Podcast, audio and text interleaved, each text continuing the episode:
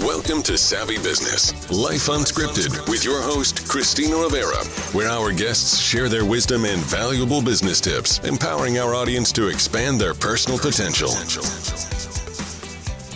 Hi, Roy Whitten and Scott Roy. Welcome to Savvy Broadcasting Life Unscripted. I'm so grateful to have you here this evening.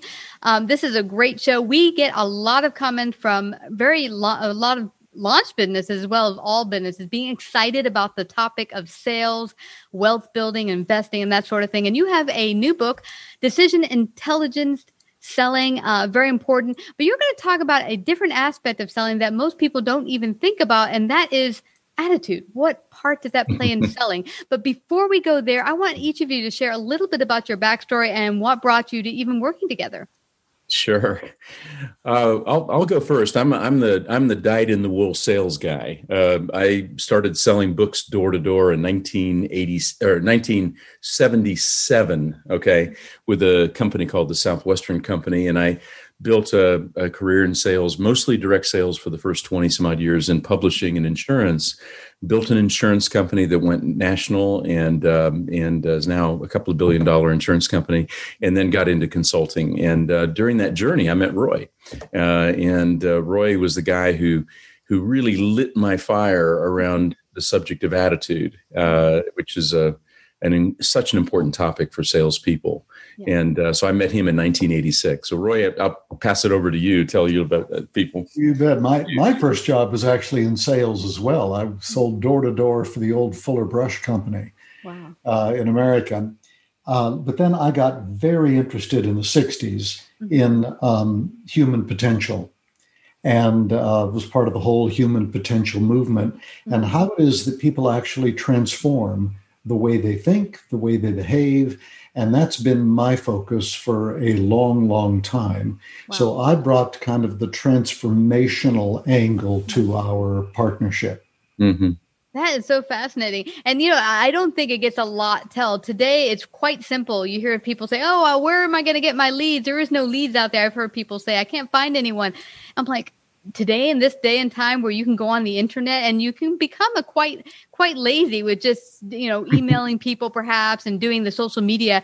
When in your day it was get out there knock knock knock a hundred doors keep going and you know, the more knocks uh, eventually you're going to get some people who are going to pay attention to you um, right. but through the original door-to-door selling what what do you think has changed about the way you go about it from today's modern way of selling has it changed much or is it pretty much the same whether it's online or in person yeah, well, that's a that's a quite a large question, uh, and and we we still have clients who actually do uh, go door to door as a sales consultancy. We have the whole broad range of clients from B to C all the way up to you know very large B two B multinational sort of complex sales types of clients.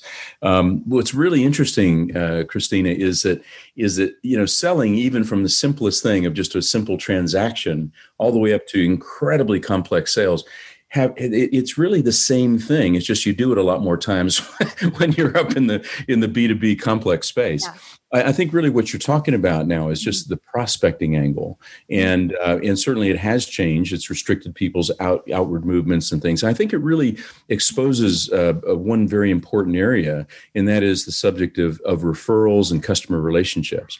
And it, companies that haven't really paid much attention to that, and it's just yeah. just been turning the wheel and grinding out more sort of cold leads and and sort of doing that sort of routine are really paying the price much more than let's say companies that have good relationships with clients and have been actually mining uh, the uh, you know potential leads and also additional business from those client uh, from uh, from those existing relationships. Mm-hmm. Um, but certainly, you know, knocking on a door uh, is very similar in, in many ways to how you would do cold leads uh, or cold uh, uh, prospecting in you know using different social media platforms and things like that, or even picking up a telephone directory. Mm-hmm. So you're, you're going to have a certain amount of rejection that is going to happen, or and, and I say rejection meaning refusals, people saying I don't really want to talk to you. Yeah. So, uh, you know, I, I don't think it's as much as really changed as much as the media has changed. Yeah. Yeah. Well, if I could go, I'm sorry. Could I could I build on that, Christine? Oh, go for it. Yeah, absolutely. Um, from a transformational point of view, one of the things we're bringing is that what really must change is the way you regard selling. Mm. And the whole, what could be called paradigm of selling, the frame of mind we hold it in. And one of the things that we've learned is that most people, if you scratch them deep enough, and we found this from multi national salespeople doing deals in the millions and tens of millions of dollars, mm-hmm. down to developing world people selling a water filter to people that don't have clean water in, mm-hmm. in different parts of the developing world.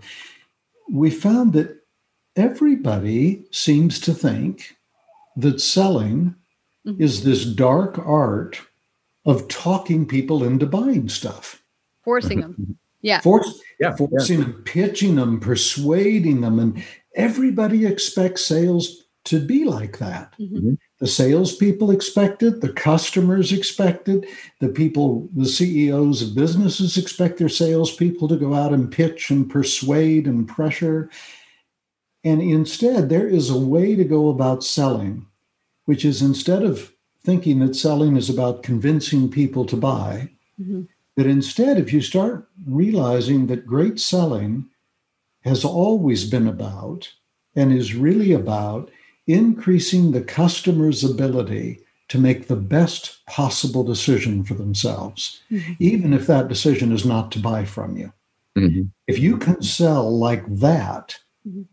you are going to find that you don't do as much cold calling because you've got plenty of referrals and repeat business yeah. because you're different and you're actually on the customer side. So, how to do that, how to transform the way you think about selling, how to shift yeah. your attitude about it, mm-hmm. and then how to structure a selling process mm-hmm. that is honors that way of selling, in, which is improving a customer's what we call DQ, their decision intelligence. Mm-hmm. Uh, that's what selling really is. And you can learn how to do that um, you're going to have a job for life. I love that because really it, it's not about pressuring something uh, someone to do something they don't want. Really, the whole purpose if you're there, if you have something that they need, want, or desire, is that you're just helping them come to the decision. Is this something that you need, want, and desire? And I'm here to provide it, uh, aka provide service to you in, in one form or another, whether the service is a product or if I'm giving you information or um, you know in any such fashion. But you know what's interesting is that you mentioned attitude. Uh, is attitude a mind thing? Is it like the way you come out there in, mm. in, you know behind the scenes or is it something the way you're presenting yourself physically? Well, what's changing? Oh that's a great question. I mean uh, if i take my my my relationship with roy back to 1986 you know, I had been um, uh, building sales organizations for about 10 years by that time. I had about 140 salespeople underneath me, and the salespeople and managers by that time. And, um, but I was a line sales guy. I mean, I was out there, I'm 100% commission, knocking on doors, making 30 presentations a day, and, and some days selling one, two, zero, eight, whatever it might be. And, you know, it was, it was really, it's like when I was selling, my attitude was way up.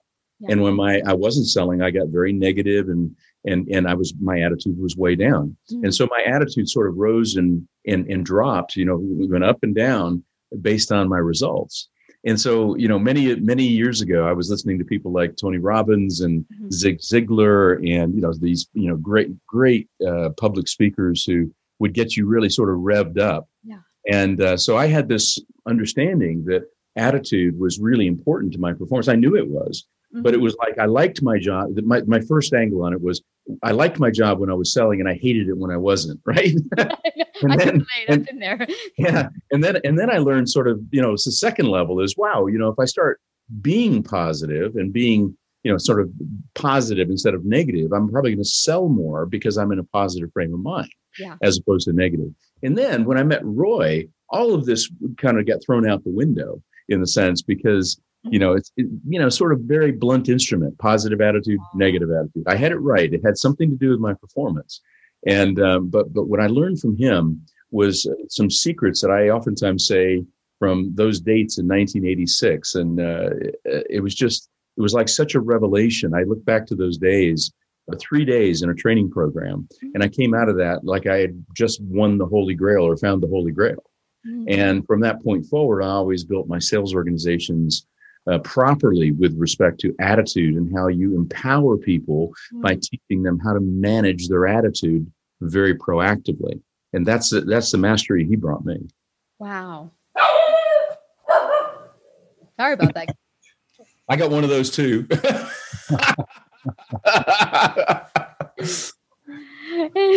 I'm just waiting for him to go off. yeah, my my husband's tending to him right now. But yeah, th- that brings to mind for me, and it's really hard. You had mentioned how hard it is to um, keep the positive attitude, and, and also you had mentioned that it doesn't have to be that I have to sell, that you're okay, that if you're not the right person, the right product or information, that you pass it on to what's best for the client. And I recall many years ago, I was going to put on an event and someone called me and said, mm-hmm. I want to work with you. I heard good things. And I was like, whoa, that's great. I want to sign her up. But what she was going to do was not going to match my brand. And it was the hardest thing ever at that moment for me to tell yeah. her, hey, I know this other person that'd be better for you. Uh. But, you know, it did work out later on because, you know, we have a good relationship. Uh, she sent me people. But at yep. that moment, uh, and talk to me about the attitude. How do you go through those moments when, hey, maybe you're a new business owner, you need to make sales so you can pay your bills and the lights and, but, you know, you have those people you, you know, you quite can't quite can't help, but it's hard to just let them go to someone else. I mean, how do you get mm-hmm. through those those moments? well, the first way, first thing to do is to learn about what causes attitude. Mm. Because if it's something that's purely caused by external events, like Scott was saying, you sell a lot, you're up. Yeah. You don't sell a lot, you're down. If it's all about what the external event is that causes your attitude, you're really in tough shape. Yeah. because there's not a damn thing you can do about it. yeah.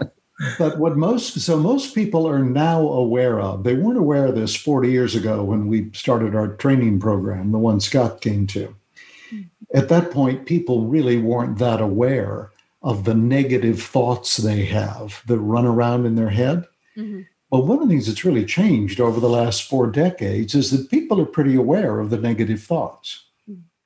What they're not aware of is that it's their own brain producing those thoughts and that it started producing them around five years of age.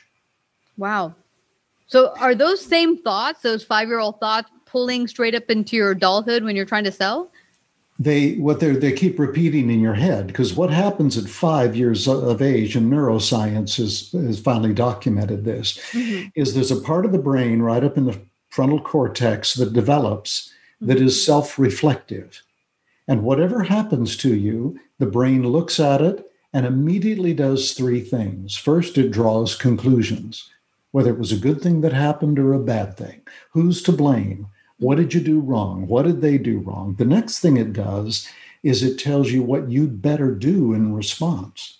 You'd better get tough. You better get smart. You better just stay quiet and hope it works out, mm-hmm. whatever it tells you. And then it threatens you with what'll happen in the future if you don't do what it's telling you to do. And that process is part of everybody's normal development. Mm. And it over time starts at age five, gradually works forward.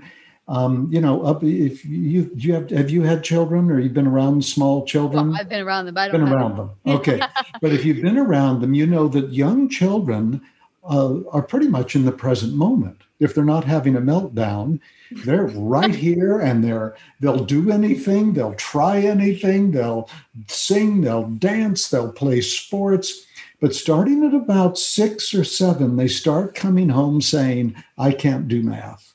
I can't play music. I, you know, I can't play, I can't do sports.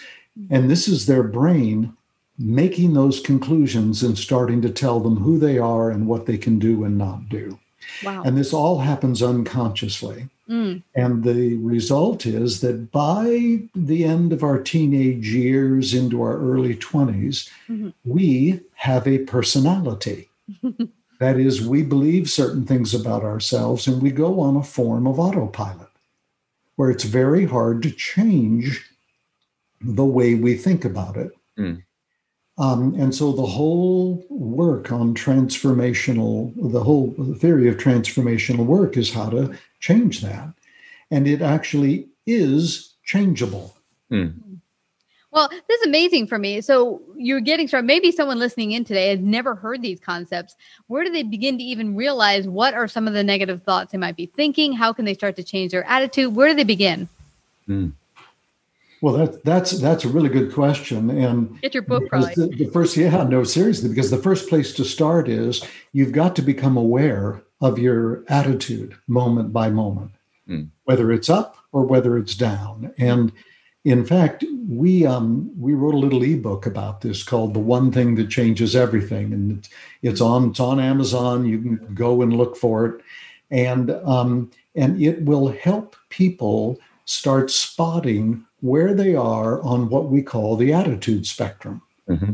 whether they're above the line and kind of responsible for what they're doing and seeing possibilities, or whether they're below the line, struggling with being compulsive or feeling overwhelmed, and and and that's the first step is just become aware of where you are. Mm-hmm. Actually, um, you know, COVID has been uh, a, a, really um, big, um, you know, a big shock to so many people, and there's such an opportunity really to learn about how attitude works just because of this pandemic you know. And uh, in fact, the, when we wrote that little pamphlet, uh, it's just really a very simple e booklet. Um, we were doing it because that was our our way of saying this is what we can contribute. Uh, we can't do personal protective equipment. We don't know how to make ventilators. We don't know how to you know do any make plastic or rubber gloves or whatever.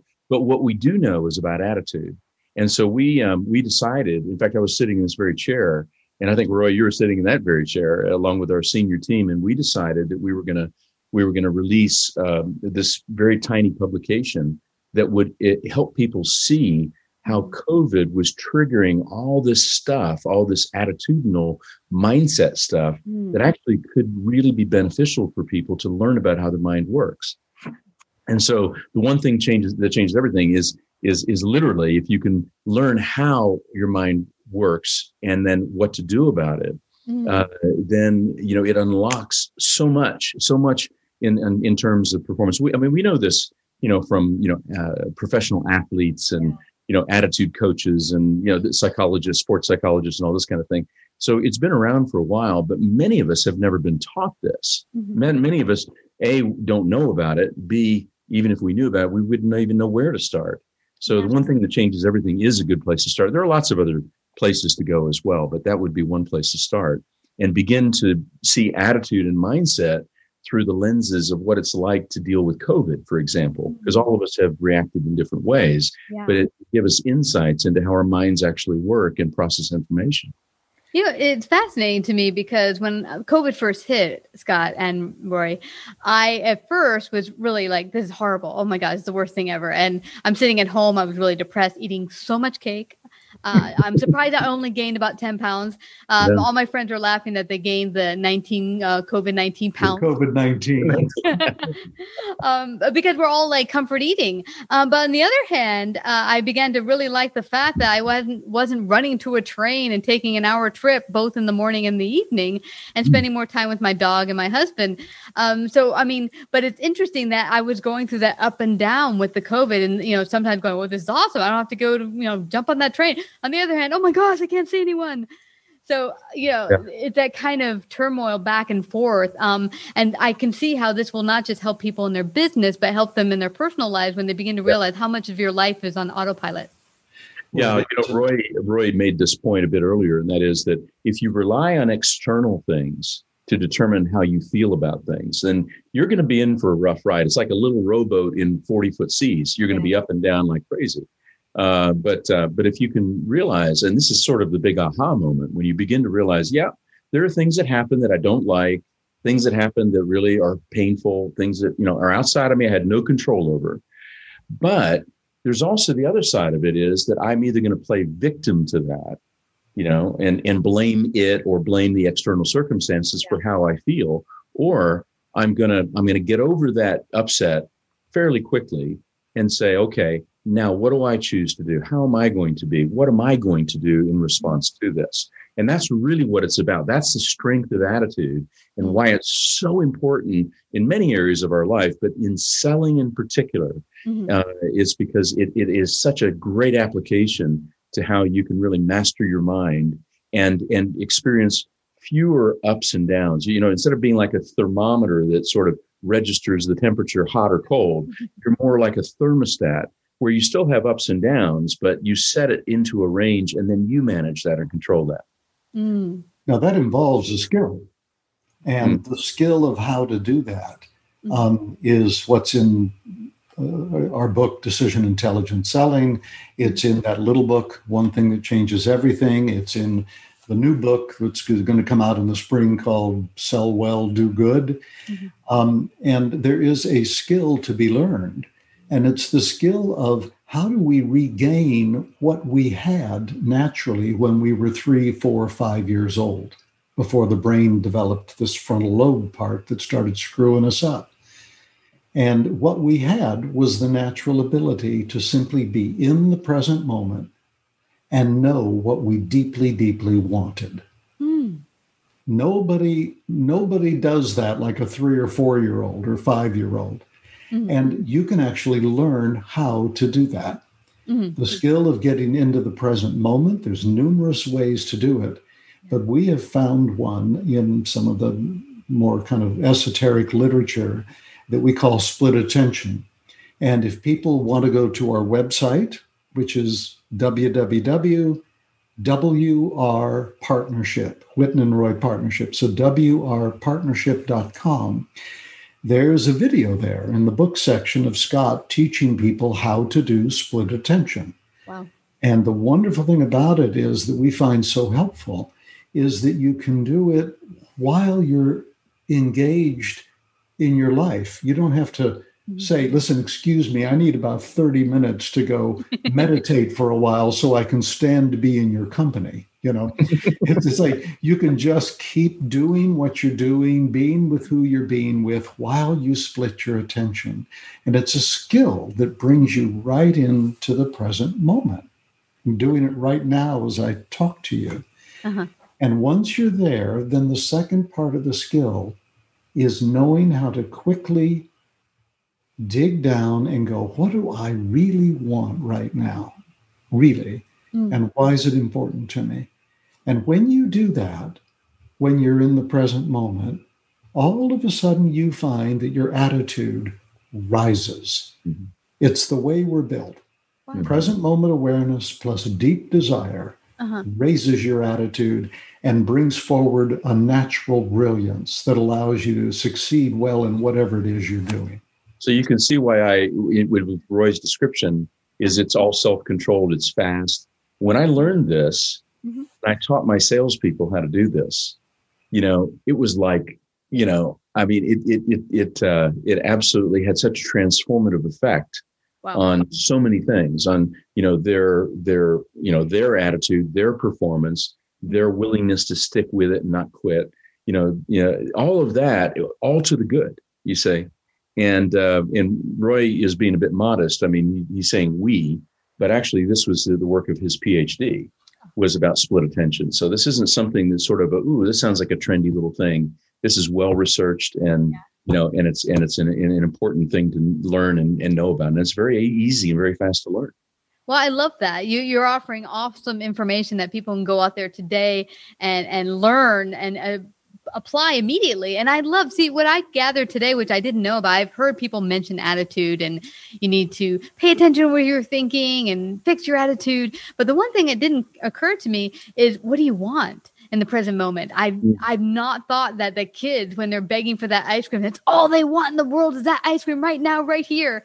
Yeah. And yeah. I, I heard someone say that, you know, sometimes I'll ask an adult, what do they want? Well, I don't know. And how, what, how have we lost that knowing what we want. I it, has we just buried it. Mm. Well, you lose it because this part of your brain starts taking over and telling you what to think, what to want, and what you better not ever try for. Mm-hmm. And it literally puts us to sleep. Wow. This is it's, it's this autopilot path of autopilot. Like, like, an autopilot. So it's a good example of this is when you learn how to drive a, a stick shift versus a versus an automatic. You know, mm. at first it's very difficult. You're very self conscious and all that, but in a few weeks, uh, you know, or a few days, you get it all fine, and now you can you know do it and not even realize that you you know the difficulty you had before and you do it so simply. Or you know using a smartphone how conscious we were about oh gee how do you do that? Now you know we can do that drive we shouldn't do that drive cook you know have carry on a conversation etc that's what autopilot does. And it does help us as human beings to perform at high levels but it's not always that good when it comes to people to people relationships and performance. so you need to you need to learn how to how to manage it to get to restore that sense or to wake yourself up to the present moment and see exactly what's needed in this moment.